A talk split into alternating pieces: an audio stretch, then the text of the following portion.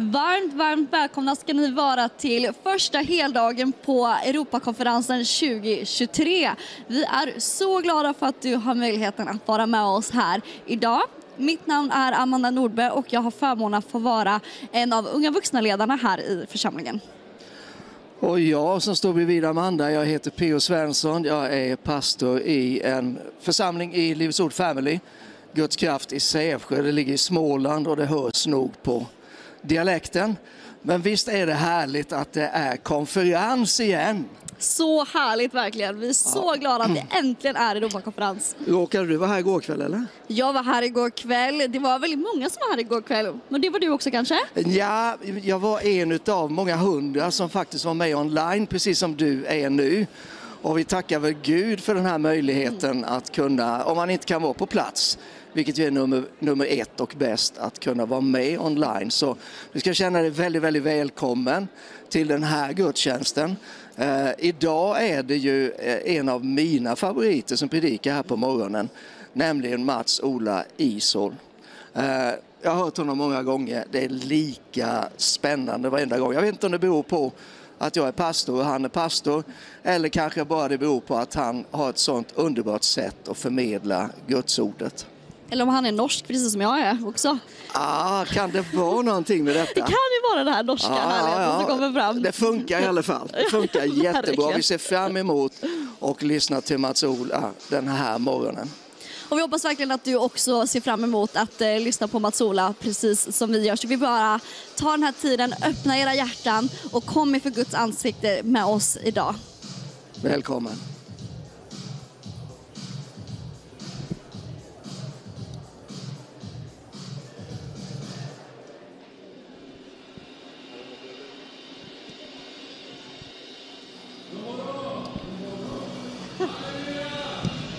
Gjorde Det gick vi bra. fort. Det gick jättefort. Eh, Bra jobbat.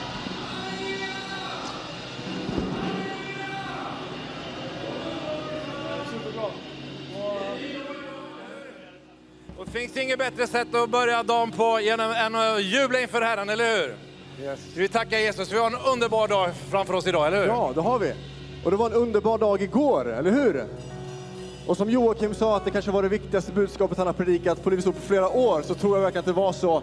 Så missade du gårdagen så lyssna in dig på Joakims budskap från igår. Men idag har vi en onsdag och en hel dag att se fram emot. Där har vi. Och, eh, så det är en hel dag och eh, vi har mycket gott framför oss. Men innan vi säger någonting annat ska vi prisa Her- Herren en liten stund. Ska vi göra det? Låt oss Yes. prisa Herren av hela vårt hjärta. Amen. Okej, amen. Than the perfect sunrise, greater than the ocean's deep, greater than the highest mountain. Lord, I believe you are greater than the world I see. Yeah, Jesus, you're above everything, and your spirit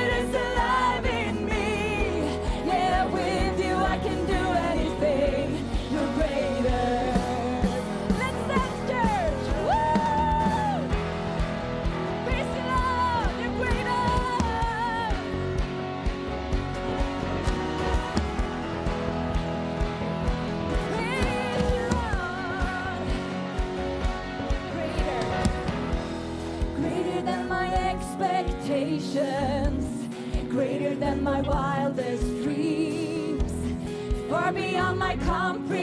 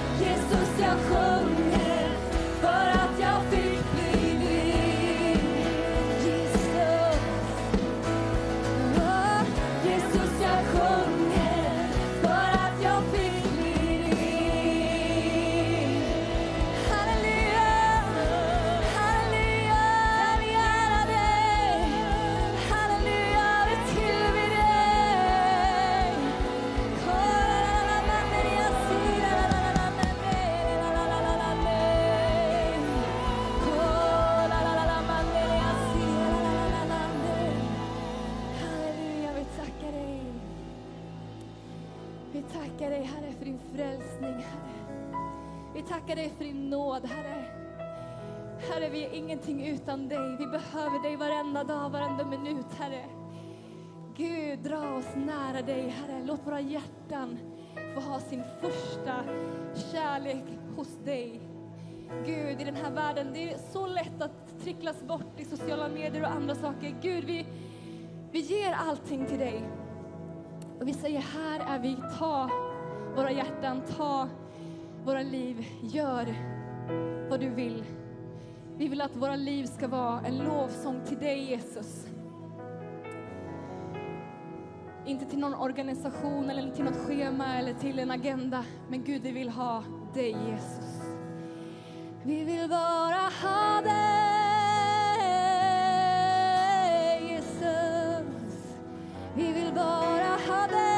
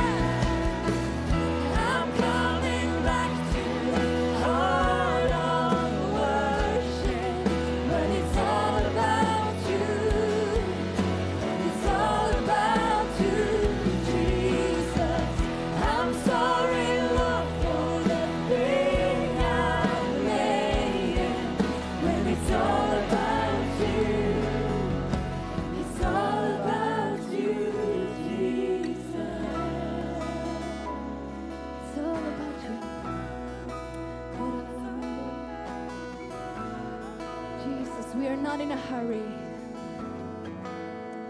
We are not in a hurry.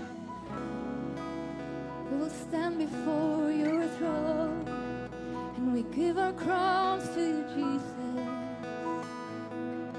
Everything that is worthy, everything that we love, we give to you, Jesus. Take this moment and just tell him how much you love him. Let him speak to you. Let him give you His love. Let Him touch you with His love because He loves you so much. His love is greater than our imagination.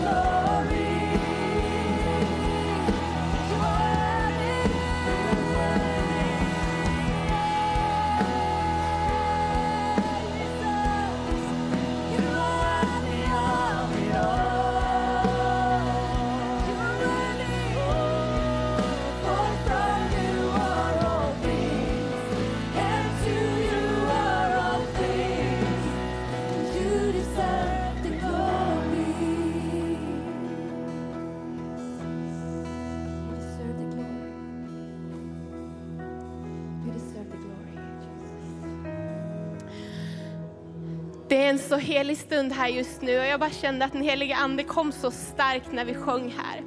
Ni vet när vi lovsjunger honom, det är något så vackert, något så som han längtar efter när vi i sanning tillber och ärar honom.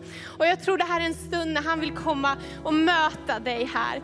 Du som har ett brustet hjärta speciellt, som vill som har någonting som kanske har hänt, någon som har gjort något ont mot dig, någon som har förödmjukat dig, något som har legat där länge och det bara, det går inte bort och du vet inte vad du ska göra. Någon som har sårat dig, något som har hänt och du är verkligen så brusten inombords. Det finns en ande av bara helande, av balsam, av läkedom över hjärtan den här morgonen. Så bara lyft ditt hjärta till Gud, gråt ut din smärta, säg till honom vad det är och bara låt det få komma fram. Han är här, han är stor och han är nära och han vill möta dig. Han längtar efter att få göra någonting i dig. Just nu, så bara vänd dig till honom. Och om det är okej med grannen, lägg gärna händerna på grannen. Du vet inte vem som står bredvid dig. Lägg händerna på varandra och be för varandra. Be att Gud får göra det han vill göra just nu på den här platsen. Herren är här. Åh Gud, så vi kommer till dig. Vi tackar dig för vad du vill göra, för hur god du är, för hur stor och mäktig du är. Du som vet våra inre smärtor, det som ligger djupt där inne, så kanske ingen annan vet. Du vet det. Vi ger det till dig just nu. Gud, vi ger det till dig just nu. Gör din, ditt mirakel i våra liv. Vi ber dig i Jesu namn. I Jesu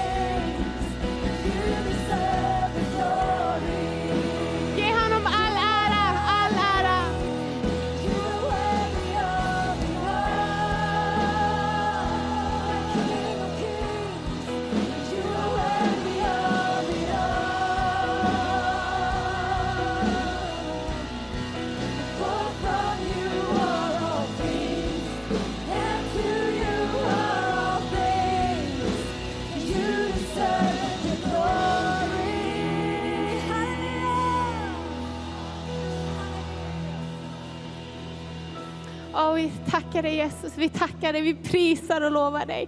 Du är stor och du är mäktig och du är närvarande här just nu. Och vi tackar dig för vad du redan har gjort från gårkvällen under den här konferensen. Och nu är du här och vill möta oss, vill tala in i våra liv. Så öppna våra hjärtan Gud, öppna våra hjärtan för ditt ord. Vi vill vara den här mm, grunden, marken som verkligen tar emot säden, som låter saker få växa upp i våra liv som du vill. Åh, så kom den här dagen, den här mötet. Gör ditt verk. Och vi vill lyfta upp dem som kanske inte är här just nu heller, men som har skickat in sina böneämnen. Människor med blodsjukdomar och så många med cancer. Cancer i hjärta, i lunga och i ryggmärgen på olika ställen. Gud, du är stor och mäktig som vi precis har sjungit. Och till och med, till och med vinden får, får lyssna på ditt ord, får verka enligt vad du säger. Och precis så är det med de här människorna. Vi talar helande, läkedom, mirakler in i deras kroppar. Och vi ber för den här äktenskapet som är i kris. Vi ber att du kommer och hela relationer och upprättar och gör ditt verk Gud.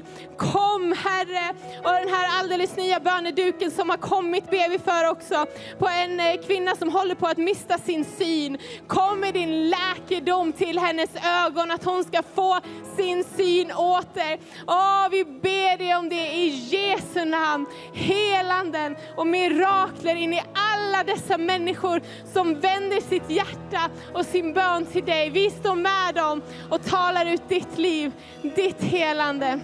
I Jesu namn. I Jesu namn. Amen. Amen. Så underbart att vara här idag. Varsågod och sitt ner.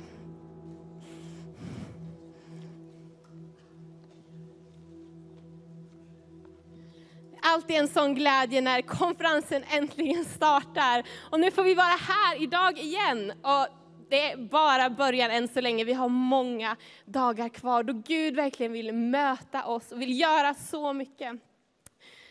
Jag heter Sofia och jag eh, jobbar här med mission i församlingen. Och jag vet inte riktigt varför du är här idag eller de här konferensdagarna generellt. Men jag är här för att jag verkligen längtar efter att göra det vi just nu har gjort. Lova och prisa Gud, ära honom och byggas upp i tro. Vår gemensamma tro, det som Gud har för oss för den här tiden. Eh, och vi är ju ganska många här just nu, men det finns ju så många fler runt om oss, både här nära och ut över hela världen. Och jag har eh, funderat lite på en sak. Alltså, de människor som inte är här, eller inte ens är på den nivån att de lovar och prisar Gud, hur ska de kunna göra det om de inte först har satt sin tro på Gud? Eller hur ska de ens kunna sätta sin tro på Gud om de aldrig får höra om honom? Eller hur ska de ens kunna höra om Gud om ingen predikar ordet om Gud? Eller hur ska någon ens kunna predika om ingen blir sänd ut att predika för dem? Men så är ju gott sällskap. Paulus han resonerade ju precis likadant i Romarbrevet 10. Eh, och det här är ju ord som vi i församlingen här har tagit på allvar ända sedan början. Samma år som vi för 40 år sedan, om ni kommer ihåg, vi firar 40 år i år. Eh, för 40 år sedan när vi startade en kyrka, samma år startade vi också en bibelskola på den här platsen. För att vi tror på kraften i att förkunna Guds ord. Och sen dess har vi ju varje år på denna plats haft bibelskola. Hundratals, över åren är det tusentals som har kommit, gått vår bibelskola och fått fördjupa sig i sin tro, i Guds ord. Eh, och sen har vi haft bibelskolor utöver hela världen härifrån också. Och I år så vill vi peppra Europa med bibelskolor.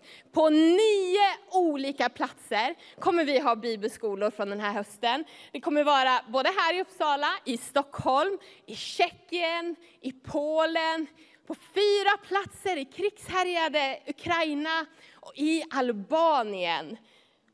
Jag kommer själv ihåg hur mitt liv förvandlades när jag gick bibelskolan här. Hur Gud mötte mig, hur tron blev verklig. Och det önskar jag för var och en av dessa elever. Och det önskar jag för så många mer människor.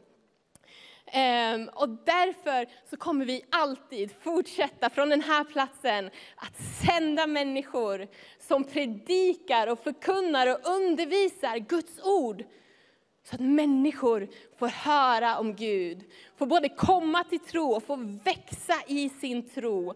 Eh, så att de kan åkalla, lova och prisa Gud.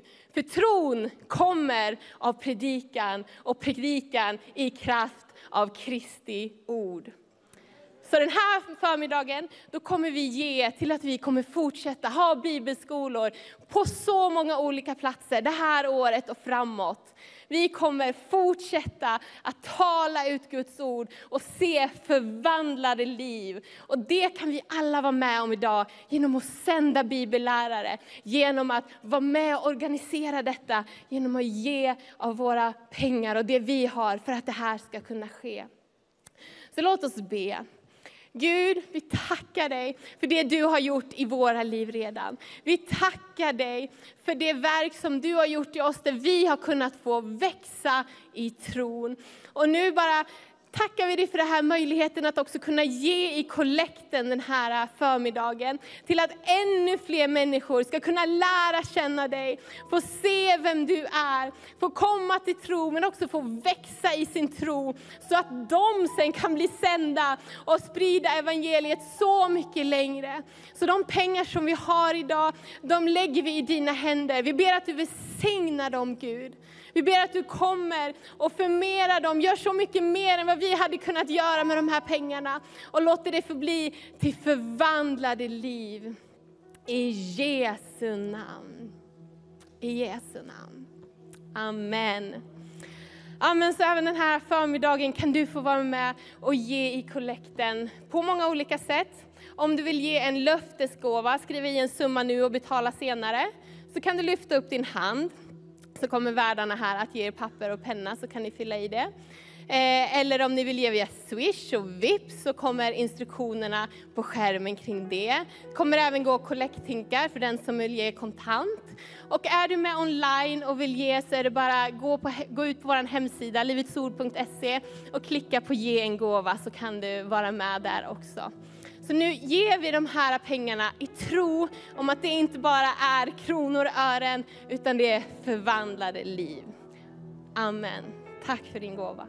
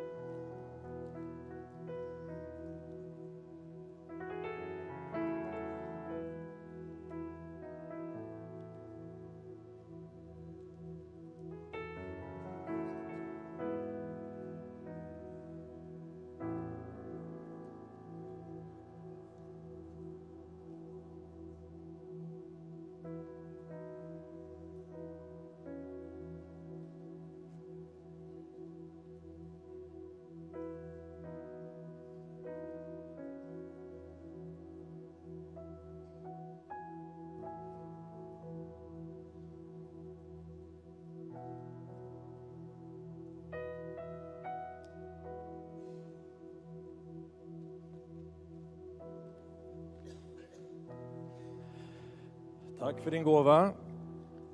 Vi ska ge lite information här. Eh, till att börja med, det är ju härligt att ha konferens. Eh, är det någon som var med på konferenser om typ 15-20 år sedan? Kommer ni ihåg innan vi hade aircondition? Och, och, och, så satt man alltid på såna här jättestora informationsblad som man aldrig läste utan man satt och fläktade sig med. Kommer ni ihåg dem? Nu har vi AC och så har vi appar. och eh, ska verkligen uppmuntra, ladda ner Europakonferensen app. Det kommer upp här. Eh, och där har du information du behöver på svenska eller på engelska. Eh, och där kan du få reda på allt som rör sig kring här. Och sen även var du parkerar och inte parkerar. Så att du, även den delen blir välsignad också. Kan vara bra. Exakt så. Yes, och sen eh, dagens schema måste vi berätta lite om. Ja. Så, så, nu så strax kommer vi presentera dagens talare. Men jag ska berätta lite mer först om vad som händer i övrigt här. Efter det här mötet så har vi ledarsamling för pastorer och ledare med Joakim Lundqvist. Eh, och sen klockan 15 så har vi Carl Gustaf Severin, har ett helande möte, så att kom gärna på det. Och sen så har vi, händer någonting speciellt ja, ikväll också? ikväll klockan 19.00 så är någonting vi kallar för Night of Hope med Bets Asefa och eh, Flavia Perez. Fantastiska människor, levt i missbruk, eh, kriminalitet, men som blir frälsta. Och ikväll så vill jag att folk ska vara här. Så idag i eftermiddag här så kommer man också kunna ha möjlighet att gå ut på stan Eh, Eh, och till eh, några upp, eh, områden i Uppsala för att bjuda in människor till den här kvällen. Så vill du vara med på det så samlas man halv fem ute i, i entrén.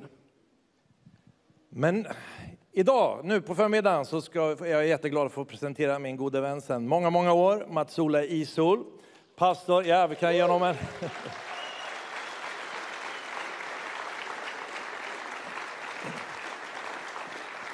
Han är född i Sverige, uppvuxen i Norge och lever i Ryssland sedan väldigt många, många år. Eh, eh, vi, när vi jobbade, jag Katarina och många andra, 1996 så kom Mats-Ola och Randi in med en nyinköpt jeep som man behövde på den tiden för att ta sig fram där i stan. Och eh, kom in för ett år och det är, blev ju inte ett år utan det är 27 år nu tror jag. Så det, det är fantastiskt. Du gör ett, ett fantastiskt verkligt arbete och det här är en stor församling Eh, jag tror det är 6 000 brukar vi säga, men nu så börjar det komma ännu mer folk i den här kyrkan. Så det är alltså Rysslands, en av Rysslands absolut största protestantiska kyrkor.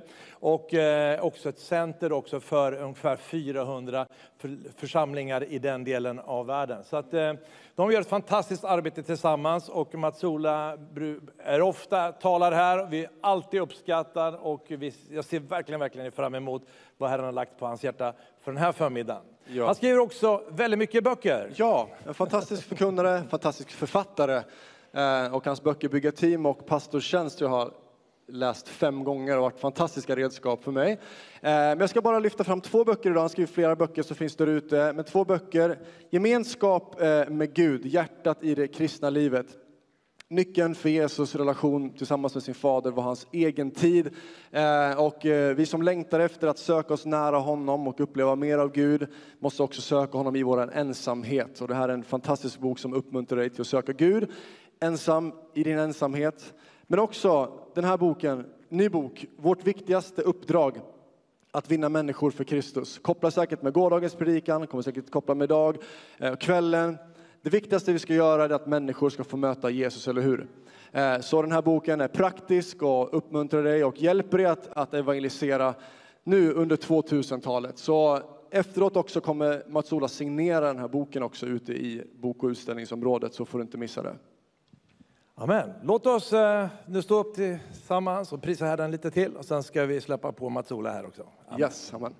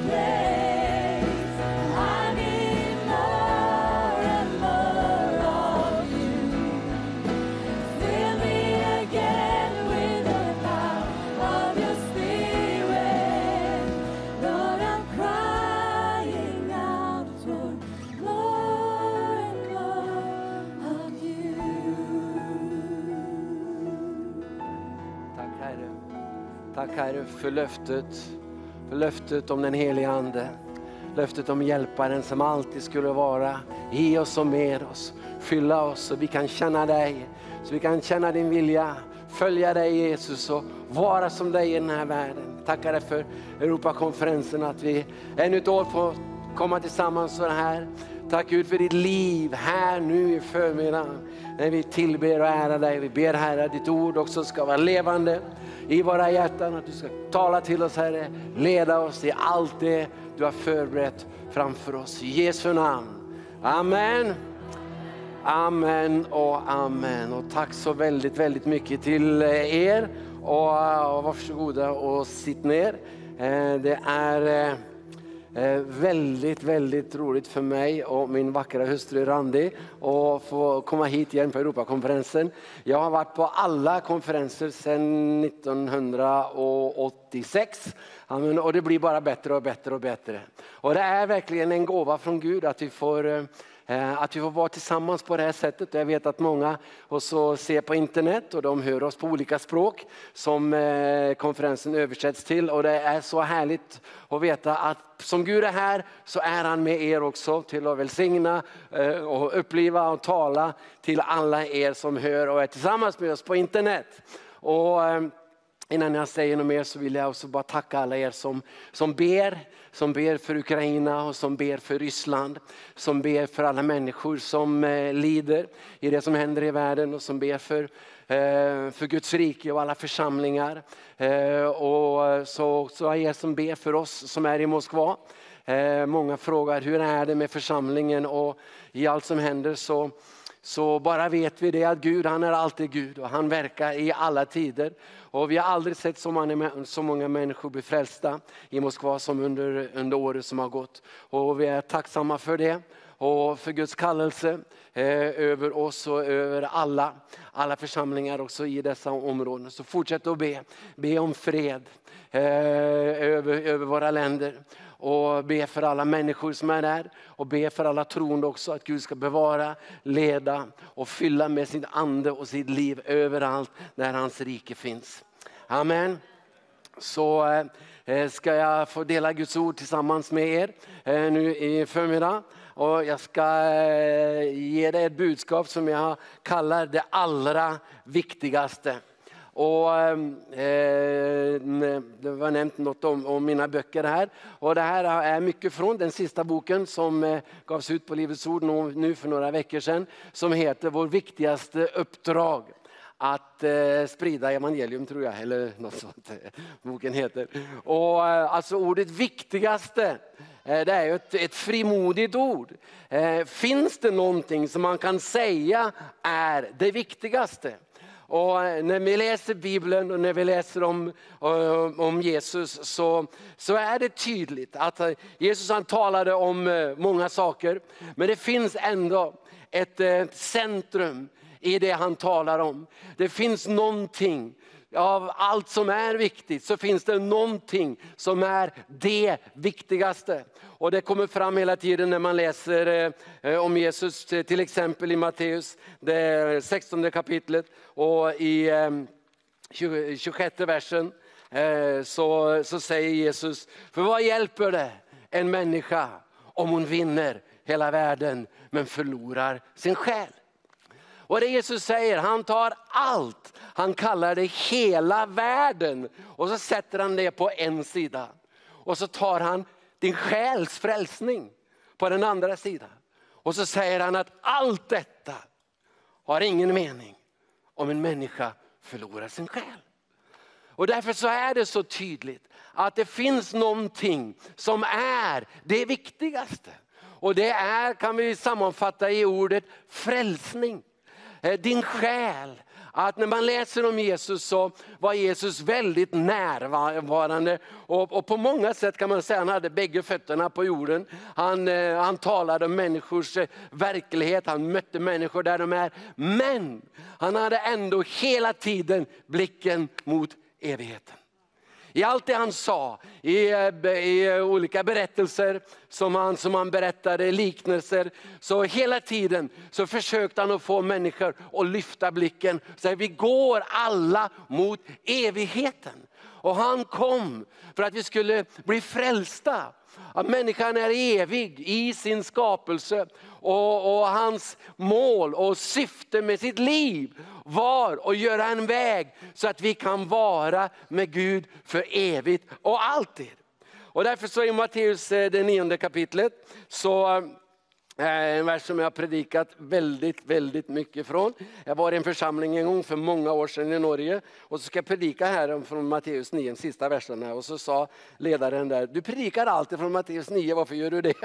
Och så ska jag göra det en gång till då.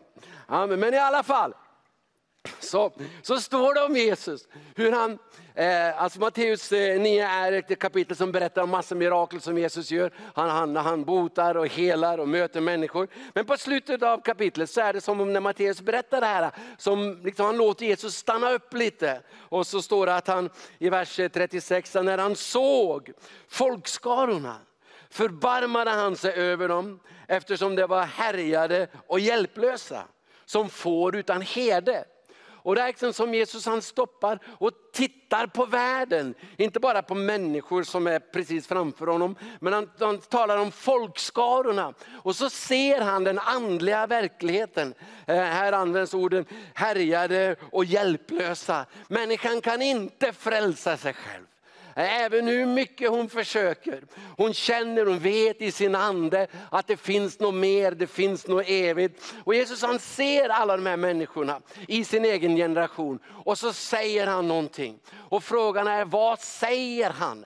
Man skulle tro att ja, men nu säger han oj, oj, oj. Eller hur fruktansvärt. Men han gör inte det. Han ser folkskadorna, han förbarmas, han ser nöden och så säger han skörden är stor.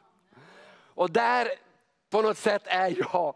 Och, och där är det jag vill att församlingen också i Moskva ska vara. Det spelar ingen roll hur det ser ut i världen. Jesus, hans konklusion, hans hjärta säger skörden är stor.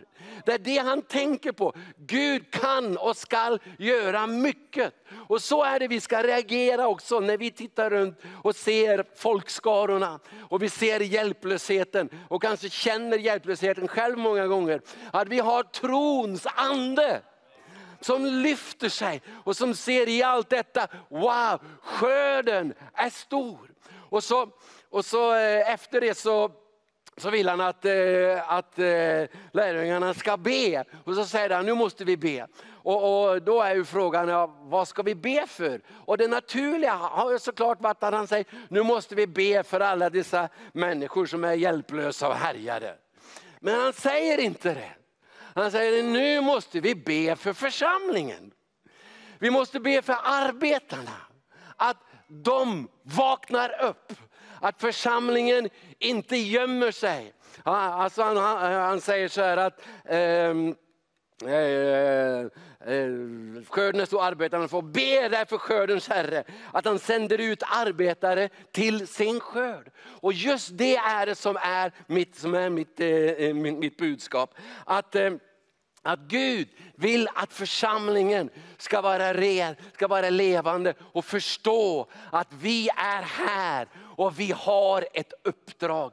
Det härligaste uppdraget som finns i den här världen. Och det är att sprida evangelium om frälsning och evigt liv till människor. För att det finns, alltså när Jesus säger så här att eh, vad hjälper det med människa vinner hela världen? Och då talar han om hela världen såklart om, om, eh, om familj, om äktenskap, om arbete och massa saker. Och säger Jesus att det här inte är viktigt? Nej det gör han ju inte. Det är viktigt men det finns någonting som är viktigast. Och det är så måste vara centrum i församlingen. Hur vi tänker att vi har ett uppdrag. För att alltså, jag, är, jag är än så länge bara inledning här, okej? Okay? Men att, för att, jag måste säga det, alltså, för det finns en fara för alla församlingar. Och det är det att vi har det fint tillsammans i församlingen. Och vi möts till gudstjänster och, och, och, och vi trivs tillsammans och vi fikar tillsammans. Och, och så, är, så går tiden och så tappar vi kontakten med samhället. Och så blir det liksom vi som möts och, och, och, har det trevligt men ändå så är det, det är bara oss hela tiden. Och så sakta så, så är det kanske aldrig nya människor och, och vi sträcker oss kanske inte ut längre. Och då är det någonting som jag tror Gud vill väcka i oss igen och igen. Igen och igen att vi har ett uppdrag. Och det uppdraget det finns i alla kristna församlingar. Att nå ut med evangeliet. Och även om ingen blir frälst i din församling idag så måste det uppdraget brinna och vara levande. Människan är på väg till evigheten och Gud har kallat oss att vara världens ljus. Amen. Amen. Titta på mig i Matteus eh, 14. För det är därför att församlingen är så, är så viktig. För att vi har evangelium. Och när Jesus säger så här att vad hjälper en människa och vinner hela vägen, världen men förlorar sin själ. Men det behöver inte sluta så. Människan behöver inte förlora sin själ. Det finns en väg. En väg till Gud, en väg till frälsning. Och vi är här för att visa människor i den här världen den här vägen. Och Jesus han säger så här i eh, Matteus 5 och vers, eh, eh vers 14. säger han eh, att eh, ni är världens ljus. En stad som eh, ligger på ett berg Eh, kan inte döljas. Och det är precis så som jag ser församlingen. Nu har vi ett kort här på en stad som ligger på ett berg. Bam! Yes! Amen. Det där är Livets Ord i Uppsala. Så är församlingen. Den syns i världen. Vi är mitt i samhället. Alla ser, alla hör om oss. Alla ska veta vem vi är och varför vi finns här. Församlingen, Jesus sa, ni är världens ljus. och, och den liknelsen den har ju att göra med att det skiner, att det lyser från oss. Att människor ser vem vi är och vad vi gör. Och precis så tror jag att Gud vill att församlingen ska vara. Och det måste vara vårt mål också. Den kallelsen som vi håller i centrum av allt det vi gör och allt, och allt det vi säger. För att när eh, Eh, i Matteus, eh, Markus 1. Det är därför som vi allihop tillsammans har den härliga kallelsen att vara människofiskare. Här är i Markus 1, vers 16 och 17. Jag vet inte om det är något jag predikat mer eh, i mina 27 år i Ryssland än just de här verserna. Markus 1, 16 och 17 så står det att ehm, eh, när han gick längs Galileiska sjön fick han se Simon och hans bror Andreas eh, kasta ut nät i sjön för de var fiskare. Och Jesus sa till dem, följ mig, kom och följ mig så ska jag göra er till människofiskare. Och det här var där allting började. Det här var den första kallelsen han sa till dem. Och lyssna till mig nu. Han säger inte att de är människofiskare. Men de säger kom och följ mig så ska jag göra er till människofiskare. Och vad är det att följa Jesus? Jo det är mycket, men det första han sa, då lär jag mig att vinna människor för Guds rike. Och ibland i församlingarna så kanske vi lär människor en massa, en massa saker. Vi lär om, eh, jag undervisar om hur vi ska be och det är jättebra. Vi undervisar om hur man bygger en familj, det är jättebra. Men lär vi dem att bli människofiskare? För om vi inte gör det är det inte konstigt att församlingarna inte växer. För att det Jesus gör nu, han säger följ mig, kom och följ mig. Och så under tre och ett halvt år så undervisar han dem, han tränar dem, han sänder ut dem och, och, ehm, för att bli människofiskare. Och när de följer Jesus så ser de på honom och de lär från honom. Och den processen, den måste finnas, tycker jag, i alla kristna församlingar. Och när man blir kristen och kommer in i församlingen så lär man sig att be, man lär sig att lovsjunga, man lär sig att ge kollekten. Men man lär sig också att vinna människor för Guds rike. Amen. Ska vi ge Herren en applåd tillsammans? Amen. Man lär sig att bli en människofiskare. Och det ansvaret såklart ligger lite på oss pastorer och, och ledare också. Och när Jesus säger det här så kan han ju eh, ha sagt det på flera sätt. Han kan ju ha tagit dem i, i strupen och sagt ni ska bli människofiskare. Men jag tror inte han gjorde det.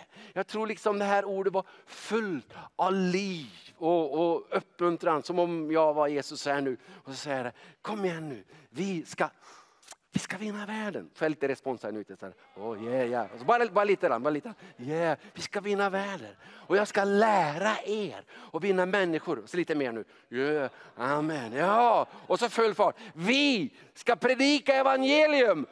Ja, yeah. så tror jag Jesus gjorde, gjorde det. Och det tror jag var som tändes i lärjungarna. Ja, det handlar om människor. Det handlar om frälsning. Det handlar om evigheten.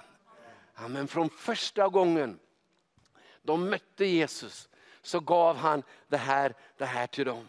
Och, och eh, det som, som är centrum på ett sätt. När jag, när jag delar det här och jag predikar om de här sakerna och när jag gjort det i Moskva i, under många, många år. Och jag kommer alltid tillbaks till det här att det här är inte svårt.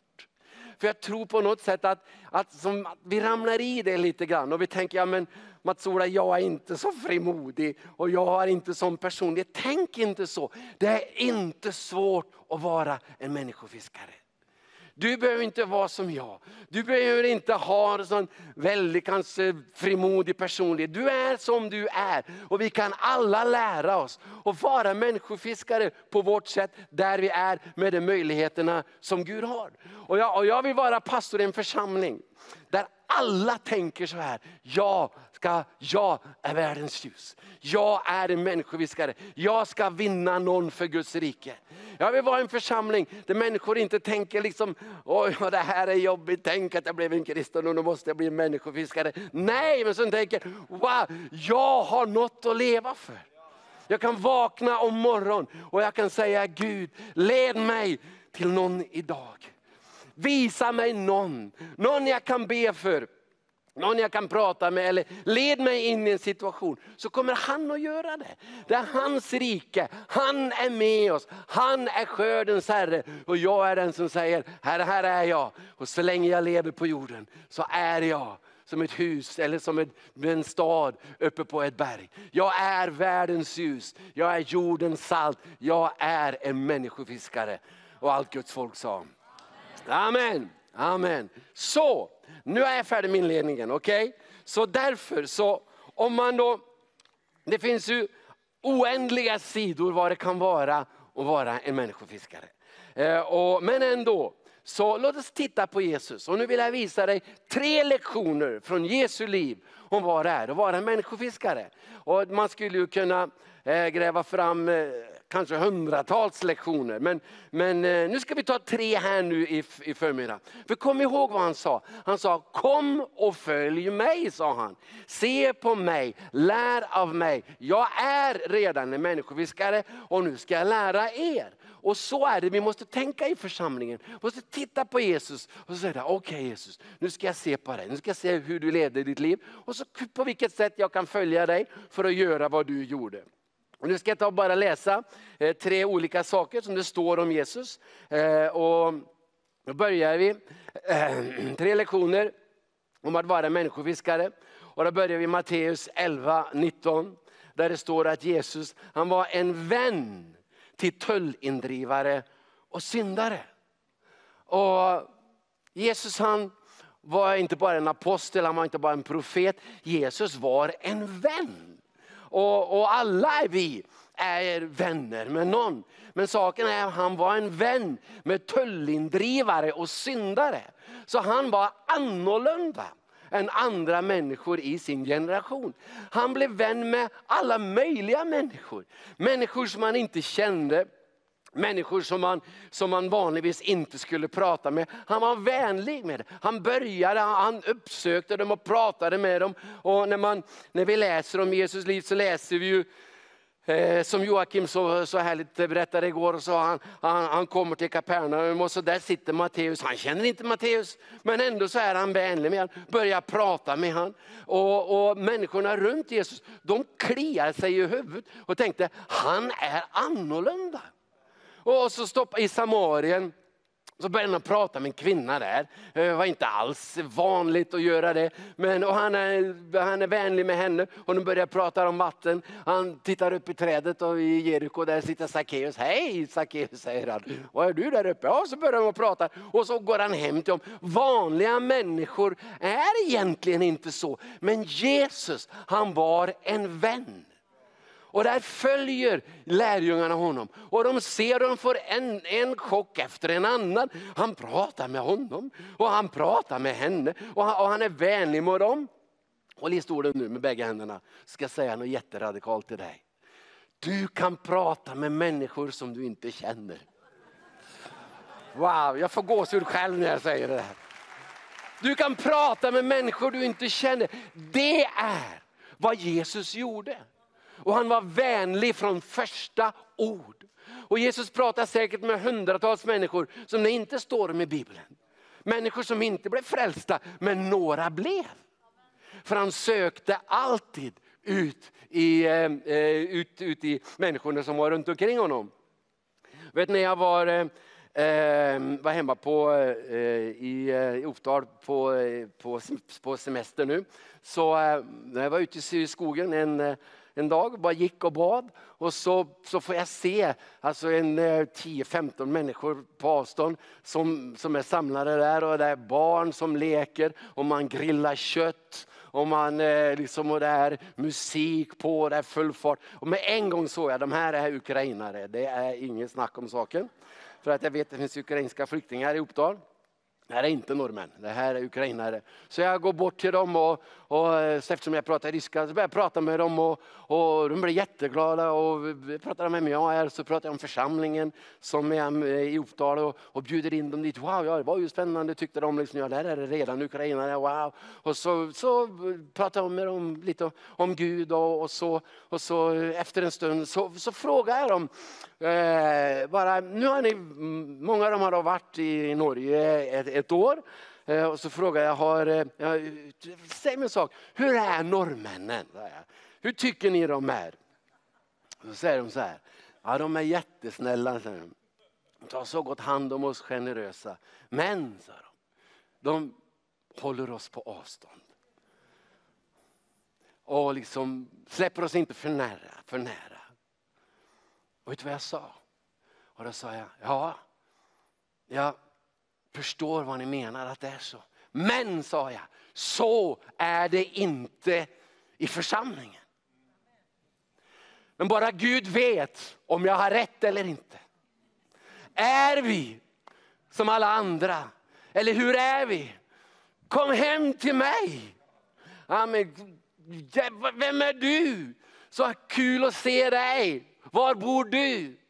Är vi en vän till syndarna och tullarna? För Jesus, han var annorlunda. Till och med de här goda lärjungarna chockerar mig hela tiden. Han sitter hemma hos Matteus och äter och, och ingen fattar någonting. Men Jesus han lär dem, så här vinner vi världen. Vi måste sträcka oss ut och, och, öppna våra hem, öppna våra hjärtan. Ibland får man öppna plånboken lite och så vara generös har inte bara med kollekten i församlingen att göra. Det kan ha med många andra saker att göra också. Jag får vanligtvis inget amen. Nu fick jag ett här borta. Amen. Och, och när Jesus eh, i eh, Lukas 14 tror jag det är, när han pratar om att, att bjuda hem folk. Och så, han är ju då hos en eh, överste farisén och så ser han att det är bara rika grannar här och sånt. Och så, och så säger han då, om jag populariserar lite grann, varför bjuder du hela tiden de samma människorna? Varför bjuder du inte in några andra? Och det säger han, bjud in de blinda, lama, fattiga och så vidare. Då, säger han, då ska din lön bli stor. Och en del av oss kristna, vi har inte bjudit in någon ny person de sista 30 åren. Nu tar jag i lite här liksom bara. Men, men liksom det är de samma. Och Jesus säger, ja men världen är stor. Människor är Människor är intressanta och, och när jag och Randi, vi har, vi har försökt att leva så och bjudit in folk. Vi har haft fest för alla gatsopare i hela kvarteret. Det var jättekul. Bjud in våra grannar, knackar, de vill ju inte komma alltid. Nu knackar jag på igen, knackar på igen. Ja, några grannar höll på i flera år och bjudit in dem och inte vill de. Men sista dagen innan jag åkte på semester så kom de. Amen. Han kom hem till oss och så åt vi tillsammans och, och började liksom vara lite gemenskap. Så var Jesus. Och frågan är om du vill bli en människofiskare så måste man, ja men, ja, men jag kan ju också vara så. Och vet att jag vill vara en sån människa. Jag vill vara en sån som, hej, vem är du? Vad heter du? Som stoppar och, och pratar med människor som jag träffar, eh, som jag möter, om jag, om jag reser eller om jag är på stan. Och, Väldigt många gånger så händer ingenting, men några gånger så händer det saker. Amen. Visst gör det det. Jag var på en flygplats en gång och, och, och, och det satt en, en eh, afroamerikansk man där. Jag satt, sidan, nej, satt, satte mig bredvid honom och jag började prata med honom lite. och han pratade tillbaka och så började jag prata om Gud. Och så, och så när jag var färdig så sa han, Matsola, Gud, Gud skickade dig till mig. Och då tänkte jag, ja det gjorde han kanske. Men det är alltid ett val vi tar. Det finns människor runt omkring oss. Är vi intresserade i andra människor eller inte? Amen. För att det var, för att, alltså jag är ingen sån här jätte, alltså pågående person. Det är jag inte alls. Alltså, liksom, här är du frälst. Eller, alltså jag är inte sån, jag lovar dig. Alltså, men, men jag ser på Jesus hur han var. Jag ser han var en vän till de här. Han började att prata med dem, han var intresserad i dem. Och så, och, och, och, men människofiskaren finns alltid i mig. Ofta på morgonen så säger jag just det här, Gud led mig till någon idag. Låt mig träffa någon idag som på något sätt jag kan så någonting in i. Ibland så, så händer det ingenting, men ibland så händer det massa saker. För det vi gör ibland, alltså vi, Eh, och vi ber så här, Herre, Herre sänd väckelse. Och det ber jag också, okej? Okay? Jag ber också sån Herre sänd väckelse. Och, och så hör vi om att det är väckelse i någon stad. Så tänk, tänk om det kunde hända hos oss. Och, och, och, det är jättebra. Men samtidigt vänner, så är, så är det så att alltså det får inte bli när vi ber på det sättet, att vi på något sätt överlämnar någonting till Gud som han har bett oss att göra.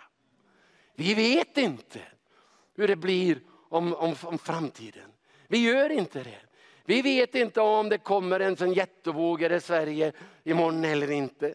Vi vet inte om Jesus kommer om tusen år eller om han kommer nästa vecka. Men det jag vet det är att frälsningens dag är idag.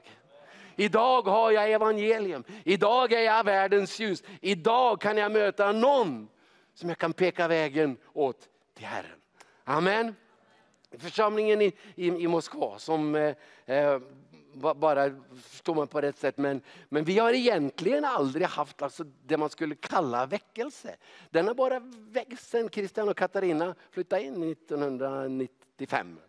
Amen. Så, så, har, så har den bara väckt och, och vi har hela tiden försökt och varit mån om det här. Och, och verkligen tala om att vi har många saker i församlingen som vi gör. Församlingen är, är hur bred som, som helst. Men det finns ett centrum som vi aldrig måste tappa. Och det centrum det är att vi är här för att vinna människor för evigheten. Amen. Och, och ehm, eh, alltså Reinhard Bonke sa mycket bra saker och han, han sa så här, sa han, alltså, du sitter och väntar på Gud sa han. Men Gud väntar på dig.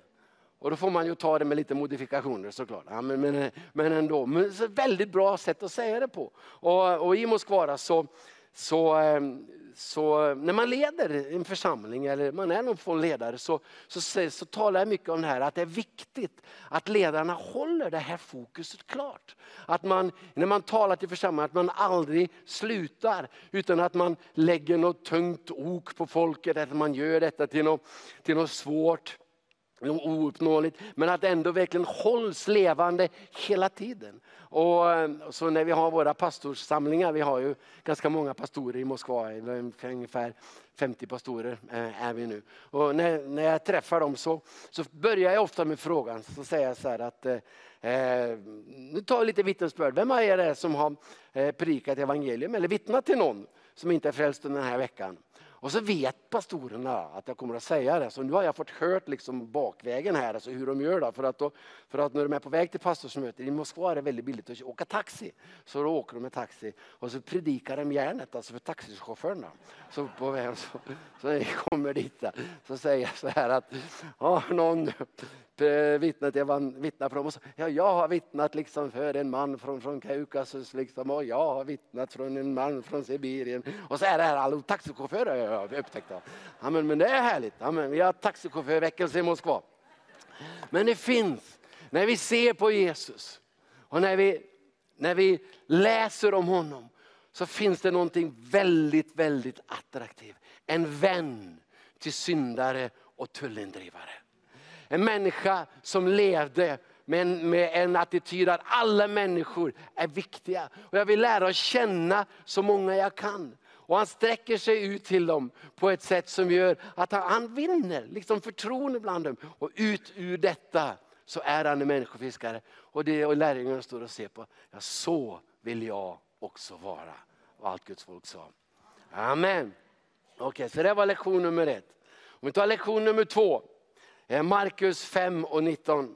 Det är när Jesus har kastat ut eh, tusentals demoner från en man som levde ut i eh, ödemarken. Och så står det så här, Markus 5 och 19. För den här mannen han ville gärna följa Jesus och så säger Jesus, nej alltså, gör inte det för att jag kommer inte tillbaka hit där du bor. Men säger han, gå hem till de dina och berätta för dem om allt som Herren har gjort med dig. Och när den här mannen då blev botad och helad så, så fick han frihet. Men han fick också en historia att berätta. Och Jesus sa, gå hem och berätta vad Herren har gjort för dig. Och, och lära sig och tänka på vilken, vilka historier har jag? Vad har Herren gjort för mig? För att alltså, vi gillar att berätta alltså, goda nyheter. Om du har barn så vet du hur det är när de kommer hem från skolan och de har bra betyg. Liksom där. Pappa, pappa! Och, och, det finns någonting i det här som måste vara i församlingen också. Eh, ibland när man, om man pratar med människor om Gud så, så börjar diskutera teologi. Du vet, en teologisk diskussion kan du förlora ibland. För någon som kan mer än dig och så tänker jag, ja det har jag inte tänkt på. Liksom, och så vet du inte. Men om när du berättar vad Gud har gjort för dig då är det inte lika lätt liksom att säga, ja men, eh, men det här är fel. Ja men det här är mitt vittnesbörd. Och när jag läser när Jesus säger till den här mannen, gå hem och berätta. Så kan jag, alltså jag kan se för mig alltså hur det var när han kommer hem och samlar sin, sin familj och sina grannar. Och så berättar han vad Jesus har gjort för mig. Sen, vet du, jag var så här och så, och så, och så mötte jag Jesus och, och, Jesus han bad för mig. Och alla de här demonerna de flög in i grisarna och det är lite dramatiskt men ändå var det det som hände. Och, och han hade en historia. Och hur många människor som blev frälst på grund av historien, det vet vi inte. Och jag säger till ungdomarna i, i församlingen, lär dig dina vittnesbörd utan till. Träna hemma och berätta på ett naturligt avslappnat sätt vad Gud har gjort för dig. För att, eh, eh, för att vi har alla, vi har alla vittnesbörd. Vi har tänkt, tänkte på det, en kille i, i församlingen som eh, eh, var en co-pastor på ett av våra, våra campuser. Som, jag tror jag skriver om det i boken också. Han, eh, jag mötte han efter ett möte och han satt och, vi satt och pratade samman. Han såg så jätte jätteskärpt ut. Alltså. Och jag, kom, jag tänkte det. Han hade lite, så här, lite skägg, så här, liksom, kostym, öppen skjorta. Liksom, och, så, och så tänkte jag, han, han kunde ha gjort reklam för Armani. Tänkte jag. Och så berättade han om livet sitt. Han var alltså eh, jättesvårt och blev narkoman och gick på heroin i tio år. Och han, han sa det enda jag hade kvar till slut var längtan efter att dö. Det var allt jag, allt jag hade. Och så mötte han någon kristen som berättade om Jesus. Och, och bad med honom. Så tog de med honom till ett eh, rehabiliteringscenter. Eh, och, han, och, han, sa så här att ja, första kvällen så bara satt jag och väntade på att abstinenterna skulle komma. Liksom, och, och de kom inte. Jättebra. så gick jag la mig. Jag tänkte de kommer en natten, de kom inte om natten. Jag tänkte de kom nästa morgon, de kom aldrig tillbaks. Fick aldrig suget tillbaks efter narkotika. Ett mirakel. Och när han satt så tänkte jag, vad, vilken story. Och det är en historia. Det här är Randi, min hustru. Hon har en annan historia. Randi växte upp i en, i en välstående familj i Norge. Hon var bäst av allt. Snyggast i klassen. Amen. Yeah! Och, och eh, hon var alltså eh, duktig på skolan, rika föräldrar och eh, duktig i sport. Hon sjöng jättebra, sjöng i en, en pop, eh, pop, eh, popgrupp, hade allt.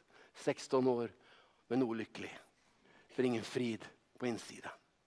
Rädd för att dö. Och så träffar hon någon, enkel berättar för henne om Jesus. Och så blir hon kristen. Och allt kommer tillsammans. Och livet lever igen. Det är också en historia. Jag vet inte vilken historia du har. Men när rätta stunder kommer, vi har alla något vi kan berätta. Vad Jesus har gjort för mig. Bara För ett par dagar sedan så pratade jag med en kompis i, eh, i, i Norge. Och, ehm, Eh, som en, släkting av mig. Och, och hans fru är, in, inte någon bekännande kristen. Men hon, var- hon, hon, hon var sjuk i nacken och grejer och, och var sjuk i många år. Och så träffade hon en, en troende var som bad för henne och, och, och hon blev helad. Och så säger en kompis till mig, och hon berättar för alla. Säger han.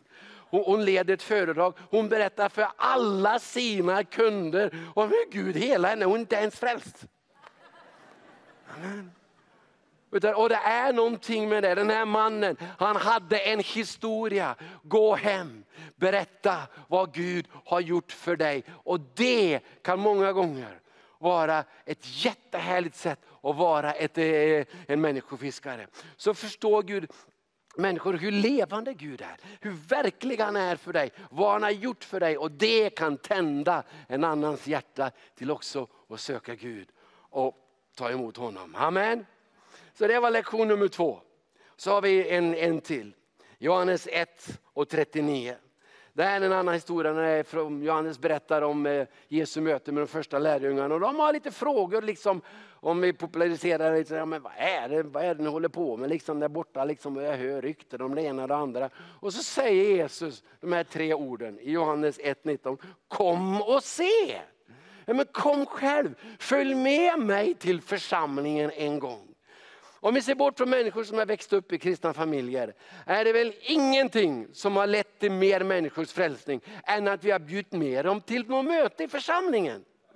Ja, men jag har kollat med så många, bett om vittnesbörd. En, en flicka i församlingen eh, hon sa så här, alltså, ja, jag var en som var med mig till ett möte. Och och jag kom dit och det var ingenting var bra. Så inte gillar jag lovsången, inte gillar jag predikan. Jag frågar inte vem som predikar ska vara ärlig. Inte gillar jag predikan sa hon, men Gud rörde vid mig när jag var där. Och hon blev en kristen och så blev hon med i, i våra, våra lov, lovsångsteam. Och det finns någonting med Guds hus. Det finns någonting med gemenskapen i församlingen när vi är tillsammans, när vi tillber honom. Det finns någonting när människor kommer in i detta som rör vid väldigt många. Och därför så säger jag, kom och se, kom och följ med mig. Det är ett av de bästa sätten vi kan bli, eh, vi kan bli eh, människofiskare på. Men då måste du älska din församling. Och det, det försöker jag trycka in oss i, i alla kristna. Alltså, säg till din granne, jag är med i världens bästa församling. Säg det, jag är med i världens bästa församling. För det är så att du måste vara stolt av din pastor, stolt av dina ledare, stolt av församlingen. Det här är min familj. Så du kan prata om det också. Alltså så är det ju med, alltså med, med, med andra saker i livet. Så är det för mig med Randet. Så jag kan inte predika utan någonstans att säga att Randi är, är vacker. Och det har jag redan sagt, har jag inte det? Jo, visst, visst, visst har jag sagt det. Och för att alltså, vet du, jag har med mig jag har med mig min telefon, eh, vad den är, och där har jag massa foton med Randi. Och ibland liksom så bara när jag handlar mat och sånt så tar jag fram telefonen och så bara visar jag till, till de som sitter där i kassan och säger, se vilken vacker fru jag har. Och en del fattar ju ingenting. Ja, och, och en del liksom, åh nej. Och så tänker jag, men vad Sora, vad gör du? Men alltså, jag- vi har ju har en- ett foto här. Bing, titta här nu. Vet du. Bing, yes, wow! Wow, wow, wow! Och alla ser på mig och säger, din lyckans ost. Och, jag är gift med henne, men det är inte konstigt. Alltså jag pratar om henne hela tiden. Jag var i en affär en gång så, så um, skulle jag köpa någon present till henne. Och så um, Så frågade hon kvinnan som jobbar där, är det någon, någon, någon orsak till? Orsak? Ja visst sa jag det. Min hustru hon har varit på arbete idag. Och så när de kommer hem så vill jag ha en present till henne. Och den här kvinnan hon blev jätteallvarlig och såg på mig. Så vände hon sig till sin kollega på andra sidan affären och sa Jag vill ha en ny man, skrev hon. Och, ja, men det, alltså, det här är liksom bara, ja, ja men, så, så är det. Och så måste det vara med församlingen. Men du är med i en familj. En familj där vi tjänar Gud tillsammans. En familj där vi, där vi kommer tillsammans, där vi tar hand om varandra. Där, där vi älskar varandra som Jesus sa. Och du måste också kunna berätta om det för andra. Berätta om församlingen på ett naturligt och härligt sätt. Och så får vi också ha arrangemang där det är lätt att bjuda in nya människor. Får vara kreativa och så, men det blir, det blir en liten annan, en liten annan eh, predikan. Och jag, jag när han pratar med människor, bjud in dem i församlingen hela tiden. Och vet du vad, många kommer inte. Men någon kommer. Jag vet inte hur många gånger jag har suttit på ett, på ett flyg och så pratar jag med den som sitter vid sidan bredvid. Och, och de är från Moskva och så bjuder jag in dem på eh, att komma församlingen och de kommer ju aldrig. Men en gång så bjöd jag in en kille och han kom och blev frälst. Två veckor senare kom han tillbaka med sin flickvän. Men då bjuder jag gärna in 10 000. Amen. För jag är en människofiskare och jag har en, en stans, ett ställe att ta dem. Innan nu vår här, Randi, hon eh, var på, på, på fitness, eh, fitnesscenter i, i Moskva och pratade med, med, med en dam där, en trevlig dam och frågade om har du inte lust att vara med mig på, på möte i församlingen på söndag? Jo, det ville hon. Och hon blev genomfrälst första gången hon kom. Hon är chefskramare nu i församlingen. Här. Kom och se, sa Jesus. Kom och se. Följ, följ med mig. Och, och, så någon kanske de tycker inte alls nej, men, det, men kanske de kommer ihåg det senare. Det vet vi aldrig. Kan få, de kommer på att ta pianot här nu. Och, och, ehm, Eh, och vi försöker uppliva detta också mellan oss i Moskva hela tiden. Att, alltså, vi är stolta av, av vår församling, vi älskar församlingen. Kristi kropp, Jesu, Kristi brud, ja, eh, Guds församling. Det finns många härliga ord och, och uttryck. Och, och, eh, och, vi vill ha med oss alla, hela Moskva in i församlingen. Därför vi startar campuser hela tiden runt omkring oss. Och, och vi ser ju hur många det är som kommer som, som blir berörda. Och eh, om de inte blir frälst första gången så kanske de kommer tillbaks. Kanske de kommer en tredje gång. Kanske de inte blir frälsta på mötet men, men de har hört Guds ord, blir berörda. Kanske de går till någon annan församling. Tar, tar emot Jesus där. Det vet vi inte. Men vi är, vi är alltid någon som har någonstans att bjuda in människor. Och i allt det här som, som, som jag delar så, så är det alltså hjärtat i det här det här att det är inte svårt att vara en människofiskare. Det är någonting som måste upplivas i mig. Någonting jag måste identifiera mig med. Vem är du Mats-Ola? Vad gör du i ditt liv? Ja, nu är jag en pastor men jag kunde ju varit ingenjör eller, eller något, något, något annat. Eller, men jag är en människofiskare. Och jag har det år jag har. Jag har den tid jag har. Och det första som Jesus sa till lärjungarna, han sa följ mig. Du kan inte det här, du, men, men jag ska visa dig. Kom och följ mig så ska jag lära dig. Ska jag göra dig till människofiskare. Det finns en massa olika sådana här lektioner som vi kan ha. Och, och då, kan vi, då är vi som vi är och, och Herren är med oss och leder oss. Och vi gör det här tillsammans. Och, alltså jag var i, i eh, ett land i Östeuropa, inte i Ryssland eller ett annat land i Östeuropa för, eh, för ett par, par månader sedan och predikade. Och det är en stor församling där och där var lovsångsledaren där var en tjej som var mycket, mycket känd, skriver lovsånger och som, som eh, sprids eh, överallt. Och, och jätteduktig. Och, och så predikade om de här sakerna och så bad vi tillsammans efteråt. Och, och så såg jag att hon satt och grät och så gick jag bort till henne och frågade, så man undrar lite, liksom, är hon glad eller inte glad? Så gråter, ja jag gråter, sa hon. Hon förstår mig riktigt nu. Men jag, så jag, jag frågade henne varför, alltså, varför gråter jag så glad, sa hon.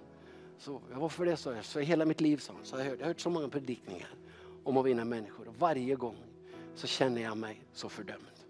Varje gång så känner jag liksom att, att nej, herre, jag har inte så, jag klarar inte det. Men nu sa hon, efter det mötet, nu jag var glad, sa hon. Och om jag på något sätt kan förmedla det här till dig. Alltså båda sidorna, allvaret om evigheten som vi inte kan fly ifrån. Men samtidigt glädjen och friheten i Guds rike. Att detta inte blir liksom något tungt ok som ligger på oss. Men det blir wow, jag har något att leva för. Och jag har den helige ande. Jesus sa att ni ska få kraft när den helige ande kommer över er till att bli mina vittnen. sa. Därför han gav den helige ande. Han är med mig och han kan leda mig och vad som helst kan hända idag. Så om jag kan förmedla det in i församlingarna, då tror jag det att steg för steg, dag för dag, kommer jag se det Jesus sa, skörden är stor, sa han. Skörden är stor. Be för arbetarna, be för de troende, be att de blir skördarbetare. Ska ni se att skörden verkligen är stor. Och eh, det här var bara tre, tre lektioner. Och vara en vän till tullindrivare och syndare. Prata med människor som inte känner. Var vänliga mot alla. Så öppnar dörrar sig. Jag har alltid budskap om, om anledningen kommer. Kanske kan, kan, kan säga något. Men Jesus, han var, han var så. Gå hem till dina och berätta för dem vad Herren har gjort med dig. Vad har Gud gjort för mig? Vad kan jag berätta för andra? Vad kan jag dela om vad Gud har gjort i mitt liv? Och nummer tre, kom och se. Jag är med i världens bästa församling. Och jag kan alltid be med mig någon på någonting och, och olika arrangemang som vi har. Och aldrig sluta säga, kom med mig. Församlingen är för alla. Alla ska komma in såklart på något sätt. Då. Vi är som en stad som ligger på ett fjäll. Så jag avsluta med det här. Och, ja, det här är det sista jag skriver i boken också om, om det här. Om största uppdrag om, om min pappa Ola Isol som gick hem för Herren för, för några, några år sedan. Att, eh, hur det var med han när han blev frälst.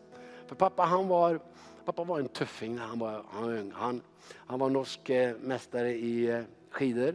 Och när du är mästare i skidor i Norge, det är liksom lite mer än om du är i Portugal eller en del andra länder. Det, han var en riktig tuffing var han. Och, och respekterad och lite sån här celebrity.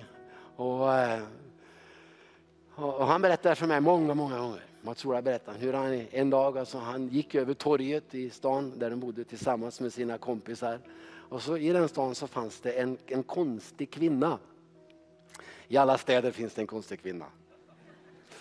Och i alla församlingar finns det också en konstig kvinna. Det är bara så, amen. Och det är härligt. Och den där konstiga kvinnan, hon var en kristen. Och hon bara går upp till min pappa och stopp, stannar henne. Så tar hon honom i kragen och så Ola hette han där. Och så säger hon, Ola du måste bli frälst. Och han bara liksom, "Men, äh, vad är det här liksom? Och kompisarna liksom som bara puffar undan den här kvinnan. Men liksom, oj, oj, oj. Och så skrattar de lite, berättar pappa. Och så gick de bara vidare. Men från den dagen till min pappa gav sitt liv till Jesus så hörde han de här fem orden igen och igen och igen. Ola, du måste bli frälst. Kom tillbaks igen och igen. Fem ord sagt till en norsk skidmästare av en konstig kvinna. Drev honom till Jesus. Och så blev pappa pastor. Bara Gud vet hur många människor han ledde till Jesus under sitt liv. Och därför så är det inte svårt. Du har kanske sagt något till någon och du vet inte vad som kan hända. Du behöver inte veta vad som kan hända. Gud räknar, Gud vet. Vi kan inte frälsa någon. Men vi kan vara ljuset i den här världen. Vi kan vara människofiskarna, syndares vän som har något att berätta, någon som bjuder med oss. Det är vad jag tror Gud vill väcka i oss allihop. Amen. Amen. Ska vi ge Gud en klapp för tillsammans? Amen.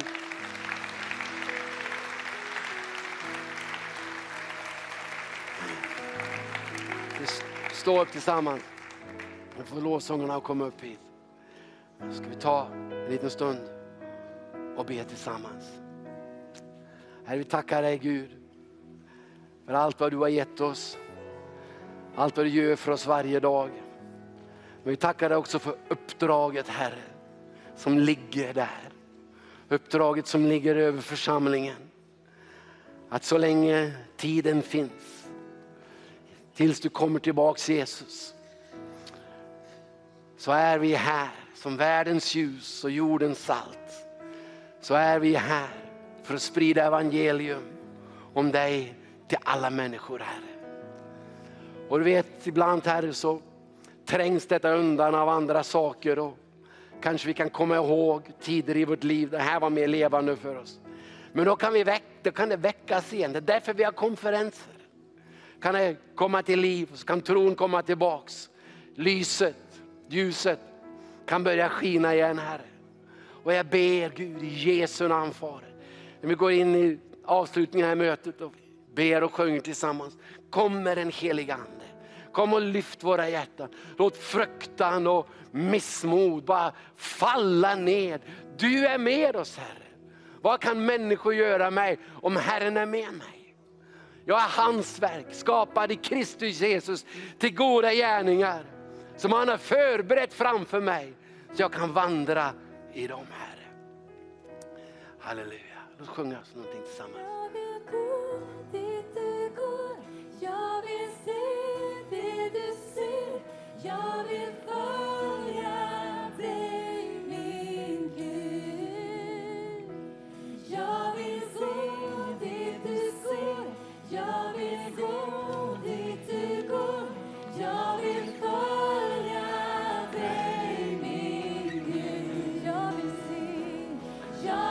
gå se det du ser Jag vill gå dit du går Jag vill följa dig min Gud. Jag vill se det du ser Jag vill gå dit du går Jag vill Följa dig min Gud. Amen. Amen. Ska fortsätta att sjunga amen, tillbe Herren här. Men låt oss göra så här nu. Vi har, vi har, har lite tid kvar på mötet här. Om du känner det här som på något sätt att, att du vill liksom ta ett steg i tro och ah, kanske Gud utmanar dig att uppleva det här inne i ditt liv. Men jag är, jag är en människofiskare, jag är Kristi ambassadör och, och du vill att vi ska be, be för dig. Kanske någonting som du känner att du vill ta tillbaks som på något sätt vi har tappat på vägen. Om du vill att någon ska be för dig, så, så låt oss göra det tillsammans. Vi har tid nu här, kan du bara kom, komma fram och så kan du stå här och så har vi, har vi människor som, som, kan, som kan betjäna. Vi bara be för varandra och vi välsigna varandra. Amen, låt den helige Ande amen, bara komma med nytt friskt liv.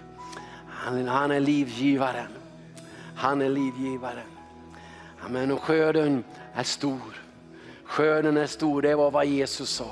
Han såg runt omkring och så, så sa han, skörden är stor. Amen, och låt det vara din bekännelse över din församling, över din stad, över ditt land. Amen, skörden är stor. Den är stor idag, just nu, här, den här ons, onsdag, onsdag idag. Amen, den här, den här onsdagen, amen, skörden stor i världen. Far, vi tackar dig Herre. Herre Gud, bara låt din ande komma över oss Herre.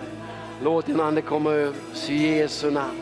Amen. Om du vill vi ska be för dig, så bara kom fram och så stå här framme. Amen. Ska vi be tillsammans.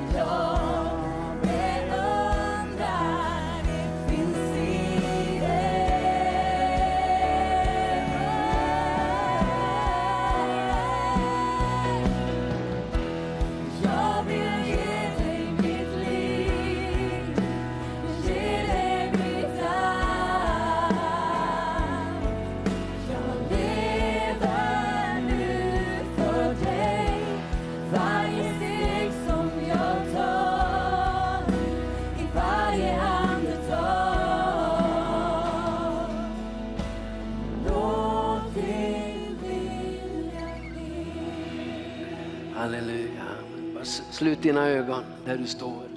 Halleluja. Jesus sa, han såg sig omkring och så sa han skörden är stor. Amen. Gör det du nu också. Se dig omkring i ditt hjärta. I din stad, i din församling. Amen. när du bor. Så säger du skörden är stor. Skörden är stor. Johannes 4 sa han till lärjungarna, lyft, lyft din blick sa han och se fälten som är vita till skörd. Ibland så ser vi allt möjligt annat. Vi läser tidningarna och alltid ser jag svårighet. Men så lyft din blick lite längre så. och så ser du att Gud har gått före. Skörden är vita. Han har varit där med sin ande. Han har talat till människors hjärta. Och de bara väntar på att någon ska komma och berätta. Att någon ska komma med budskapet. Tackar dig Herre Gud för den här förmiddagen. Tackar dig Gud för den stora, rika, välsignade kallelsen att vara dina vittnen Herre. Tackar dig för den heliga Ande som du har utgjutit över församlingen, över oss. Amen, så vi kan ha kraft till att vara dina vittnen Jesus. Vi tackar dig för skörden. Låt oss bara bekänna Guds ord tillsammans. Och säg så här efter mig.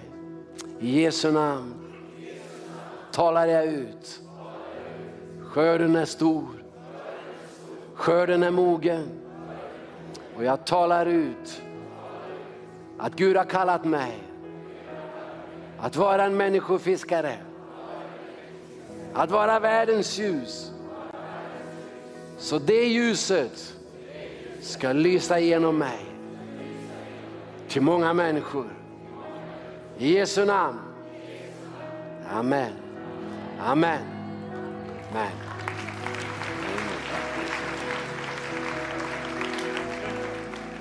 Wow! Det här var våldsamt bra, eller hur? Pastor Masola, tack ska du ha. Tack för att du delar ett hjärta. Du allt, levererar alltid när du kommer hit och det har du gjort idag också. Tack ska du ha, verkligen. Till sist väldigt, väldigt kort. Eh, jag sa fel förut där. Joakim har inte lid idag utan det är imorgon. Men vi kompenserar det. Så du som har blivit berörd just nu, vi har klockan 12 så har vi eh, en eh, workshop om evangelisation. Så ute i foajén klockan 12 kan du samlas så får du ännu mer praktisk information om evangelisation om du vill vara med på det. Sen klockan 15 så är Kalle Severin, Carl Gustaf Severin predikar helande möte här inne. Och eh, sen så händer någonting. Precis, som vi har pratat om Night of Hope ikväll. Och perfekt tillfälle också då att vara med och praktisera det som vi har hört idag genom att gå ut på Uppsalas gator och torg och bjuda in till det här kvällsmötet som vi har ikväll då med Bets och eh, Flavia. Så eh, nu efter gudstjänsten här så kommer också Mats Ola signera sin bok här ute i bok och utställningsområdet. Så är du välkommen ut dit. Amen. Tack. Amen. Tack ska ni ha. Gud välsigne er. Vi ses strax igen. Hej.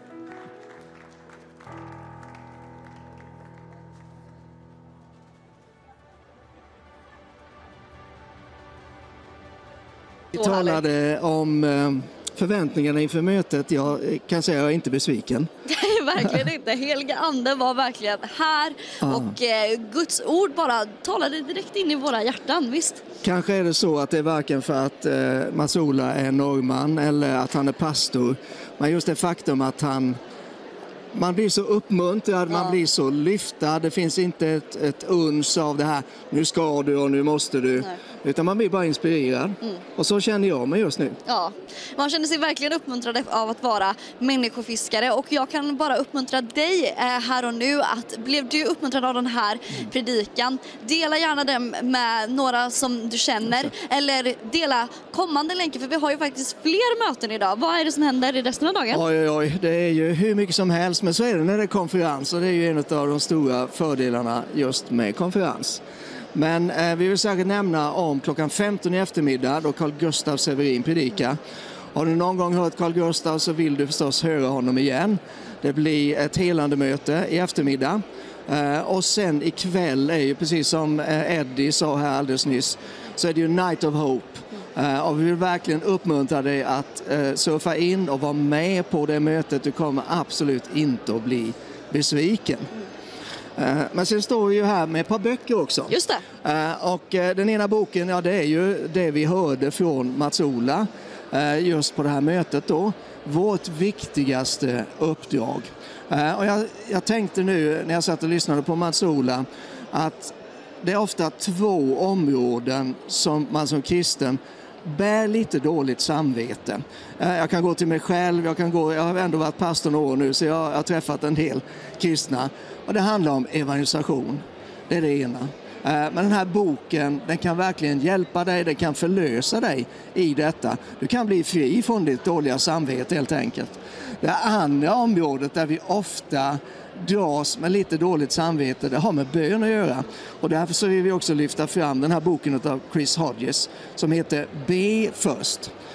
Ibland är vår ryggmärgsreaktion när någonting händer att vi, ja, vi måste, jag, måste, jag får nog googla det här. Eller jag får klaga på någon, hos någon eller någonting. Men tänk vad underbart det är att vi alltid kan få gå till Gud. Eh, och den här boken är på samma sätt som Mats-Ola så uppmuntrar den dig, det förlöser dig. De här böckerna kan du hitta tillsammans med mycket annat på Livets Ords webbshop.